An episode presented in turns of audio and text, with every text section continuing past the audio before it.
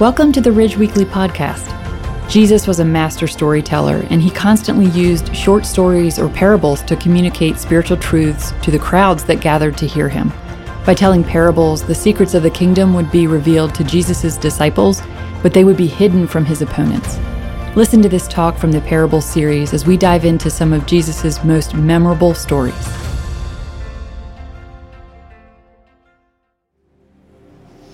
Well, good morning. Uh, this morning, uh, we, the, the ones who were baptized this morning were younger, and now we get a little bit older group, 71. And it just demonstrates that God is working in people's lives regardless of where you are in terms of your age and your journey.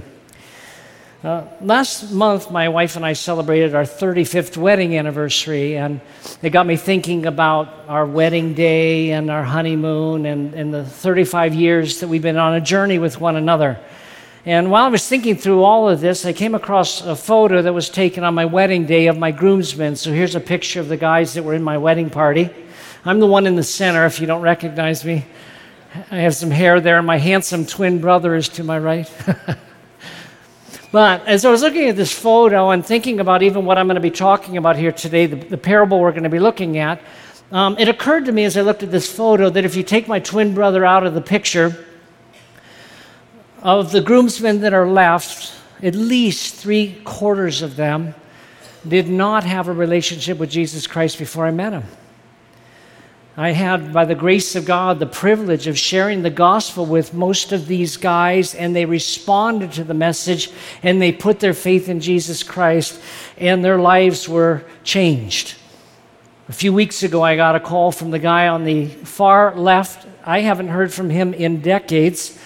He was calling to say, Listen, I got your number from so and so who's also in this picture. And he said, I'm calling you because this is the 40th anniversary of my spiritual birthday. When you shared the gospel with me on that day, I began a relationship with God. And I thought, wow, you kept track of that exact date. And for 40 years, and he's calling me on the exact date to say my life was changed back then and it's still true today. He's someone that's now um, got a, a, great profession, but in addition to his regular career, he's also an assistant pastor, an associate pastor of a church in the Columbus area. Now, I'm mentioning all this again because of the parable we're going to look at here today. I love the fact that when people put their faith in Christ, that their lives are changed forever. Like our message, this gospel message is so wonderful because if people respond to it, it changes them for all eternity. I mean, what other message or conversation could anyone have that would have such an impact? That would change their lives forever. And they became then my eternal friends. They became children of God at that point. And when I think of that, I'm amazed as well. Because I think of this idea that the creator of the heavens and the earth, the God who made all things, desires that people be part of his family forever. I want you to be my sons. I want you to be my daughters. And he invites us into that. And I'm, I'm, it's remarkable. He's God, we're not. And yet we're invited to be part of this family. John talked about this in his gospel. In the very first chapter of the gospel that bears his name, he said these words He, referring to Jesus, was in the world. And the world was created through him, through Jesus. Yet the world did not recognize him. The Greek word there means know. It just didn't know deeply who he was. He came to his own, specifically a reference to the Jewish nation, and his own people did not receive him. So he presents himself before those uh, of, of his family line, and they, they do not receive him. But some did. In the next verse, we read, But to all who did receive him, he gave the right or the privilege to become children of God to those who believe in His name. That's how we get this. Who are born not of blood or of the will of flesh or of the will of man, but of God. He's just making the point this. I'm not talking about a, a physical birth here. I'm talking about a spiritual birth that takes place. You become a child of God if you're one who's in the second category, not one who ignored Him, but one who received Him. And lives are changed forever.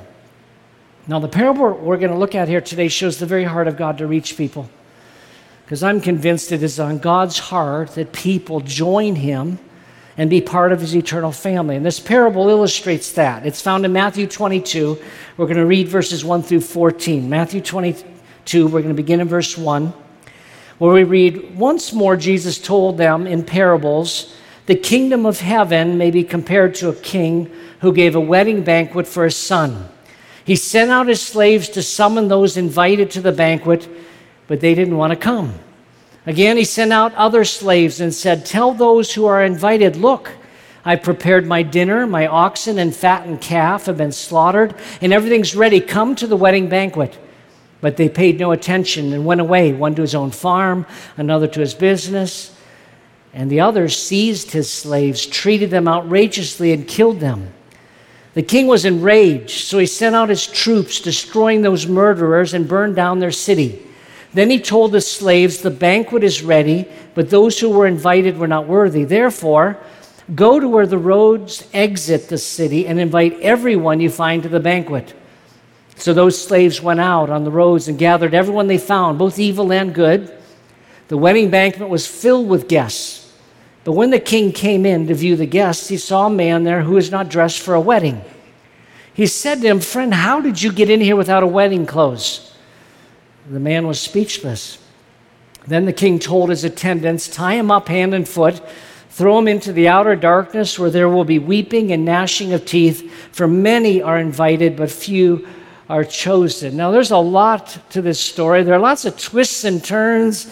It's got certain surprise elements. And in order to talk about it, I think well, I think I need to do it through the characters that are mentioned here. There are, there are four groups of people or characters that are mentioned in this story. And as we're looking at the different groups, I want to encourage you to ask yourself, where are you in this story? Those four groups or those characters are, first of all, there's a king, and, and implied is he's got a son, but there's a king. Uh, second, there are the guests that are invited and re invited. Third, there are the servants or slaves who are sent out to extend the invitation. Now, in biblical times, uh, slavery was very common. Jesus isn't endorsing slavery here, he's just using what was true of the culture to communicate a message here. But these servants were sent out. And then finally, uh, there's one guest who's not dressed properly gone to a wedding, but he doesn't have the right clothes. And you say, well, what's that about? And why, why is some of this? So let's talk about these different groups. My takeaway, though, is this What will you do with God's invitation? And that question applies to everybody, regardless of where you are spiritually. Uh, for some of you, what will you do with God's invitation is you need to say yes to it. For some of you, though, we have an opportunity to extend the invitation to other people. So, what will you do with the invitation? You know, in terms of talking with other people about Christ. So let's talk about the different groups. First of all, we have the king. And in Jesus' day, if a parable or story was told by a teacher and it had a king as, as one of the main characters, almost 100% of the time it's a representation of God. There's no doubt Jesus' Jewish audience would have recognized, though, this is talking about God. But something else we learned about this king that's kind of interesting is that he does have a son. This is a, a king who has a son who's going to have this wedding feast. Now, that's a really significant detail to the story. Because I want you to realize that what Jesus was claiming in this story is that he's, he was the, the Son of God, not a Son of God. He was claiming to be the Son of God, the one and only Son of God, who's going to have this marriage feast, which I'll talk about in a little bit here. I think everybody alive today and in Jesus' day, we all have to answer the question what do we think about this Jesus? Who was he? And, and some people think he was just a great teacher, you know, follow the teachings of Jesus. Some think he was a miracle worker, you know. Some people put him in the category of prophet. Jesus even asked his disciples, Who do you think I am? But Jesus claimed, make no mistake about it, Jesus claimed he was the Son of God. Even the, the most famous verse in the Bible makes that clear. God so loved the world, he gave his one and only Son, that whoever believes in him. And being the Son of God means you're God the Son. it, it is by implication, it has to be. If you're the Son of God, you are God the Son. And so that's why we believe in a Trinity Father, Son, and Holy Spirit. But he, he was the Son of God. Now he's going to have this marriage banquet, the king is, and understand that in the Jewish mindset at the time of Christ, they believed, correctly so, that when the Messiah came back to rule on this earth, that there was going to be this great banquet and people were going to be invited to it. And so when he began to talk about this wedding banquet, they'd be nodding their heads, yes. And so the son is going to have a wedding banquet. Now, realize again what Jesus is saying by implication. He's saying, I'm the Messiah. That's, he's claiming to be the Son of God. He's claiming to be the Messiah. Again, it raises the question what do we do with him? But what else do we learn about the king from this story? Well, we know that he went through a great deal of effort to invite people to come. And I'm telling you, that's the very heart of God, that people enter into a relationship with Him. That is God's very heart. Look at verses 3 and 4 again. It says, He sent out His slaves to summon those invited to the banquet, but they didn't want to come. Again, He sent out other slaves and said, Tell those who are invited, Look, I've prepared my dinner. My oxen and fat and calf have been slaughtered, and everything's ready. Come. Come to the wedding banquet. And then in verses 9 and 10, where we read that uh, not enough show, were showing up, we read, Therefore, go, he's saying to his servants, therefore go to the roads that exit the city and invite everyone you find to the banquet. So those slaves went out on the roads and gathered everyone they found, both evil and good, because this invitation is not for good people. For evil and good. It's for everybody, really. So invite them all. And the wedding banquet was filled with guests. Now, I believe that if someone does not make it to the kingdom of heaven, if they don't make it to heaven, it's not because God doesn't desire it or that there's been a lack of effort on God's part. My word, He sent His own Son to make this possible. It's God's heart that everyone find Christ. Everyone be part of this banquet ceremony. Paul wrote about this in 1 Timothy 2 3 and 4. He wrote, God our Savior, and this is a reference to God the Father now, but he's called Savior in this context. God our Savior wants everyone to be saved and to come to the knowledge of the truth. Now, there's a mystery here because God gets what he wants.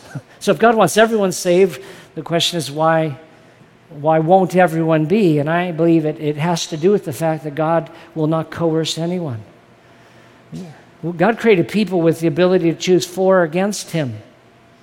And we see this all the way back in the Garden of Eden with Adam and Eve. You know, he wanted to give them the ability to say yes or no to Him so that love would be something that was offered. And, and some just won't accept His invitation. But it is God's heart to do this. Now, let me talk for a minute about this invitation related to those who are invited because this the second group we got the king and then you have the guests or those are being invited here. Let me talk about the, the, the ceremony itself and, and what this would have looked like, and I want to talk even more about it next week. But in biblical times, if um, a, a guy wanted to marry a girl, usually the groom and the bride's father would get together. Sometimes it was just both fathers. But usually the groom and the bride's father would get together, they'd meet together, and they'd sign an actual contract, an agreement of marriage and, and they would seal the deal in a sense with a cup of wine. And I, I want to touch on that next week because it's really what, what, Jesus said on that Last um, Supper was very related to this subject here today. But the, the groom would drink it, and so would the bride. Now, when this happened, when this contract was signed, they were considered legally married. But they were not married like we think of it yet. They, they were legally married on paper, but they would not get officially married for about 12 months. 12 months later, they'd, they'd have a ceremony. 12 months later, they would have this, this feast or this festival. And during that time, by the way, they were not to live together. During that time, they were not to be involved sexually at all. And this is why Joseph almost divorced his wife Mary, even though they'd not come together, even though I don't think they were living in the same cities Joseph heard Mary's pregnant and he decided to divorce her quietly because they had not come together. And, um, but why the, why the long period of time? Well, it was giving the, the groom and his father the, the time they needed to build another extension onto the family home. Now, that's what I want to talk about next week. And it would take about a year. And so the father of, of the, the groom would decide it was time. It's ready. This place is now ready for your beautiful wife. And on, on, on that day, the, the people would be sent out. And the bride would be escorted there. They'd have this kind of a quiet ceremony just for the family. It wasn't a big deal in terms of the number of people. But then they'd have this banquet. And this banquet would allow just about everybody, sometimes everybody in the entire town was invited. So it was this huge affair. And so this is describing that the, the end of this betrothal period has come, and the servants are sent out, and they're saying, Come, it's time, it's time. But we read they begin to make excuses, these invited guests. And so we read in verses 2 and 3 again the kingdom of heaven may be compared to a king who gave a wedding banquet for his son. He sent out his slaves to summon those invited to the banquet, but they didn't want to come. Now, I can kind of relate to that. I've been invited to things before that I didn't really necessarily want to come. And, and, and the, when the invitation came, they said, I don't, I don't want to. I just don't want it. And that's what a lot of people say about Jesus, of course. Then going to verses 4 and 5, again it says, again, he sent out other slaves and said, Tell those who are invited, look, I've prepared my dinner, my oxen and fattened calf have been slaughtered, and everything is ready. Come to the wedding banquet. But they paid no attention and went away, one to his own farm, another to his business. Now, this is, by the way, a, a, picture of the reception Jesus received by the nation of Israel after they had been sent messengers and prophets and other people to proclaim certain things, and then Jesus himself. They, they, they, they, they were not interested and they had excuses, they paid no attention. Here's what I want you to understand about the story. This isn't a regular invitation. I told you sometimes, you know, I'm faced with an invitation to something, and maybe maybe I don't really want to go, but I also maybe have a good excuse. And so I'll say, well, I can't come because of this excuse. And people started making these excuses why they, you know, they, why they couldn't come here. And they weren't listening. Uh, but realize it's the king. This is not a suggestion. You're, the king is telling you to come. This is your king. This is your sovereign. Come, it's time. And they ignore them. they blow them off. not interested. That's kind of a big deal. And so they ignored. And by the way, the first two groups are probably the same group. He sent messengers, they, they ignored him. So he sent more messengers, and, and they all went about their business. Nobody did anything. And then we read what they did to others, these guests. In verses 6 and 7, it says, The others seized the slaves, treated them outrageously, and killed them. The king was enraged, so he sent his troops, destroyed those murderers, and burned down their city. Now, I think this passage is prophetic. I think Jesus was telling his audience this is what's going to happen to you, and it's going to happen specifically in AD 70. You know, the, the king said, You murdered, you murdered all my, my messengers, you've mistreated them all. Well, that's what the history had been of the nation of Israel. The prophets, they were all persecuted or killed. All of them were. All of them suffered various things. And other leaders that God sent, like Moses and others, they were sent, and the people constantly rebelled against them. And they persecuted them. Well, this is saying the king is coming. And in 70 AD or AD 70, of course, the Romans came into Jerusalem, they completely destroyed the temple. I mean, they completely destroyed the temple and killed everybody, and the nation of Israel ceased to exist for almost 2,000 years. Miraculously, it's back, which is part of the reason I think we're in the end times. But here's something to understand, and, this is worth thinking about in terms of, of even what happened in AD 70 the Jewish nation was warned time and time again that, that if, if they didn't listen to God and if they went after other gods, that, that God would discipline in them, them in various ways. He'd send pestilence, he'd send disease, he'd allow other nations to kind of attack them. But the worst thing that could happen, God said, is that you'll be, you'll, you'll be attacked and expelled from the land. And then it happened already two times in their history. The Assyrians had come in, come in to Israel and had carted off 10 of the 12 tribes of Israel killing most of them, but exiling the rest. Just about wiped out the whole country then. And then the Babylonians did the same in 586 BC. They came in, broke through the city, destroyed the temple, destroyed everything, carted off these captives once again to Babylon. The temple represented the presence of God among Israel.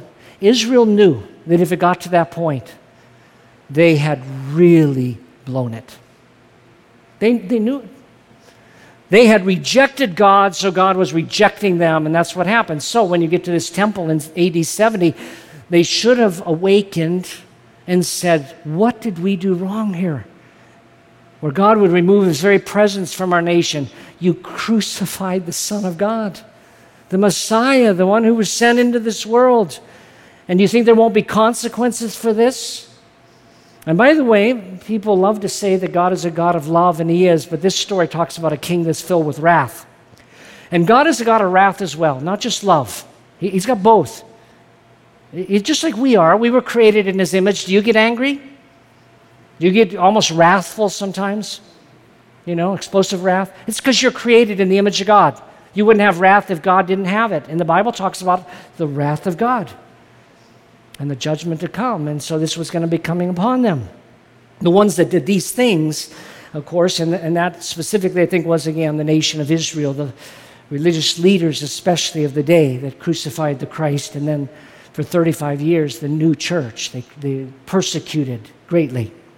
And so you had the group that didn't want to come, the ones who ignored the invitation. You had those who persecuted and killed some of the messengers. But there's one final group of these invitees, and these are ones who said yes. We read in verses 8 through 10 then, this, then he told his slaves, The banquet's ready, but those who were invited were not worthy. Therefore, go to where the roads exit the city, which means outside of Jerusalem, and invite everyone you find to the banquet.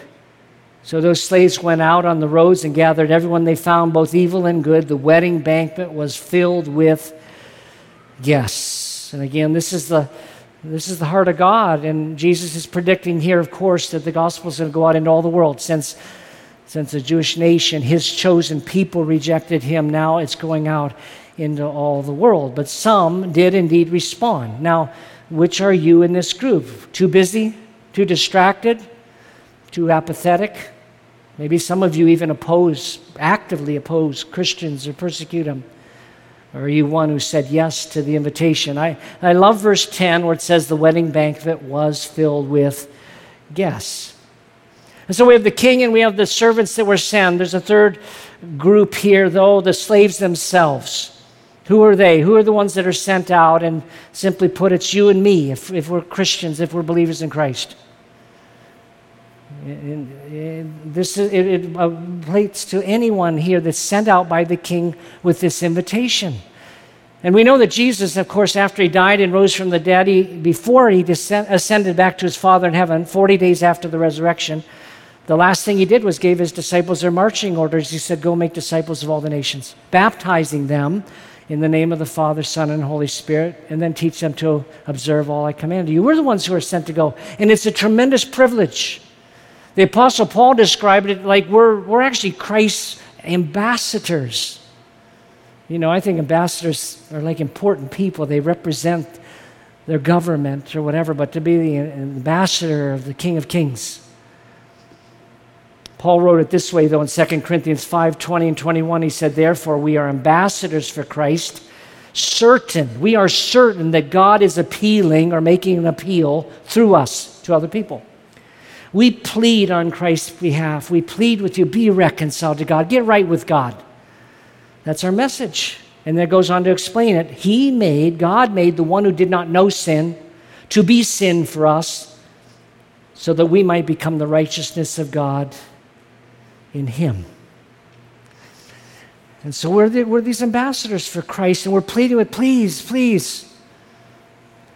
You know, our sin has come between us and God, but be reconciled to God. Get it right. Because God sent His Son who knew no sin, experienced no sin, to become sin for you, so you could become the righteousness of God. But there's one last character in this story, and it's, it's the guy that was not dressed properly.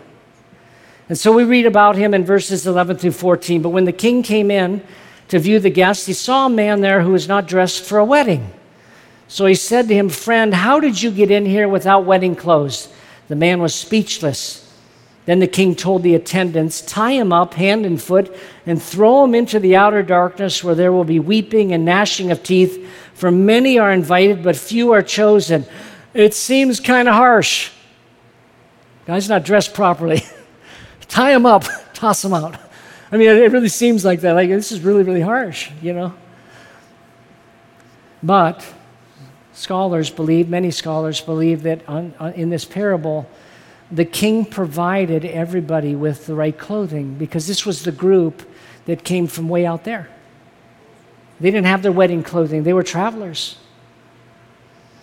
And so the Dr. Barbieri puts it this way the guest, this guest had failed to appropriate what the king provided for. He was not wearing the proper wedding clothes. Apparently, the king gave them all wedding clothes as they arrived for they came off the streets. The king is angry because he made an offer to this person and it was refused. In fact, the, the, Greek way of writing this makes it real clear that the guy wasn't surprised. He chose. He chose not to put on the clothes. And so he wasn't surprised when the king came up and saw this. He chose not to do it. And you say, well, what on earth is that about? Well, when we put our faith in Christ, we're clothed in Christ's righteousness. We become children of God. We become righteous in God's eyes. And it's something that God provides for us through faith in Christ. In Revelation 19, 7 and 8, we find a future real fulfillment of this parable where we read these words Let us be glad and rejoice and give him glory, give God glory, because the marriage of the Lamb has come. The Lamb is Christ and his wife has prepared herself. That's believers, that's the church. Verse 8 she was given fine linen to wear, bright and pure. You see, the only reason anyone can get to heaven is because you assume Christ's righteousness and he assumes your sinfulness. He took on your sinfulness, that's why he died on the cross and why it was so horrible what he went through. We take on his righteousness. That was the verse I just read. Remember 2 Corinthians 5:21? He made the one who did not know sin to be sin for us. So that we might become the righteousness of God. You see the switch that took place. And so we have in the story here a guy that was offered the opportunity to put on the righteousness of Christ, if I can put it that way. And he said, No, I don't want that. I want to come on my own, which is what most people do. Most people want to get to heaven on their own terms. I think I'm good enough. What do you, what do you think you need to do to get to heaven? Oh, I think I'm good enough. Good enough. You're standing before a holy God. He knows everything you've done. He knows your thoughts, your words, your deeds. He knows everything. Unless we're clothed with the righteousness of Christ, we're not invited to the banquet. So this guy was tied up and thrown outside where it says there's, there's gnashing of teeth and weeping going on. Th- that exact expression appears elsewhere in the Gospels, always describing hell. It's hell because he, he didn't come on, to Christ. And so the invitation went out, but he didn't receive it, is what it's a picture of. And for all of us as well, the invitation goes out. Now, what will you do with this invitation? That's you know my question here today. What will you do with the invitation? This talk's primarily aimed at those of you that don't know for sure if you put your trust in Christ. God sent His Son to be your Savior, to deliver you, because we all blow it and we can't fix it, can't clean it up. Even if today you decided, I'll stop sinning, good luck with that. We're sinners, we're hopeless. We cannot save ourselves. God sent His Son, and what a cost. Send the, send the Son of God to die in such a horrible way to take upon himself your sin. But John wrote in John chapter 1 As many as receive him, Jesus, to those who believe in his name, God gives the privilege to become his children. Because when Jesus rose from the dead, it showed the payment had been accepted by God the Father. Jesus paid the price in full. Of course, the justice of God required that. The justice of God means all sin has to be punished. Jesus volunteered, I'll take it all. And he died. But when he rose again, it proved God accepted the payment. And our response is just to say yes to Jesus, to put our trust in him. So, will you ignore this? Will you say, put it off? What will you do? Will you put your trust in the risen Lord Jesus Christ and receive him as your Savior? John 3, by the way, lays this out in verses 16 through 18. Jesus was talking with a religious leader, and he said this For God loved the world in this way, he gave his one and only Son, that everyone who believes in him will not perish. Everyone who believes, but have eternal life. For God did not send his Son into the world that he might condemn the world but that the world might be saved through him. That's why Jesus came. Anyone, and here's the point anyone who believes in him is not condemned, but anyone who does not believe, anyone who does not, who will not put their trust in Christ, is condemned already because he's not believed in God's solution, the one and only Son of God. Now, in a moment, I'd like to close the entire service with a prayer of invitation. If you, if you say, I, I, I believe what you're saying here today and I want to receive Christ, you know, it's, I'd like to offer a prayer. The prayer isn't what, by the way, makes the difference, it's faith. Remember, whoever believes in Him. But I want to offer a prayer where you can acknowledge to God your heart's desire to put your trust in Jesus. Before we do that, though, I want to give an application for those of you that are already, you know where you stand with God and you're a Christian. I think we're called upon to tell others about Christ. And that's not always easy to do, but there are lots of easy ways to do it. For example, you can invite people to something maybe we're doing or a place where the gospel is going to be shared, or, or you could share even this talk with some of your friends and say, just listen to this, please listen to this. And you can be part of their story of finding Christ. Or you can share the gospel directly with them. It's a real simple message. The problem is sin. That's what we're trying to solve.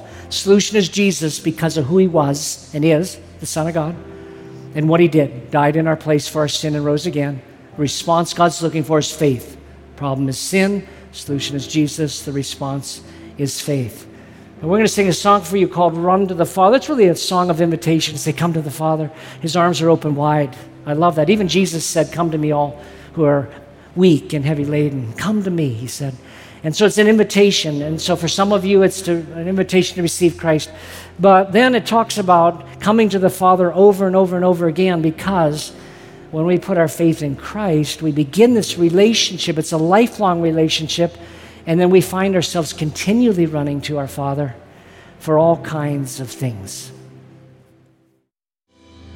I'd like to offer just a prayer if you would like to put your trust in Christ. Let's bow our heads and um, it's, it's not the words, it's the heart that says yes to Jesus, but something like this Dear God, I know I've sinned and I can't fix it, and I need a Savior, a deliverer.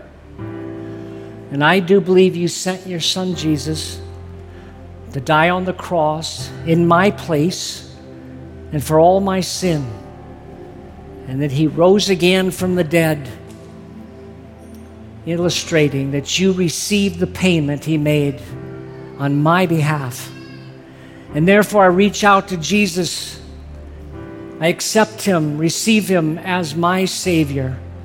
Today, I claim the promise in John 3, where you said, Whoever believes in him will not perish, but have eternal life. So I come to you in Jesus' name and because of what he did for me. Amen. Thanks for listening to the Ridge Weekly Podcast. If you'd like to hear more messages now, you can check out our past series at theridge.church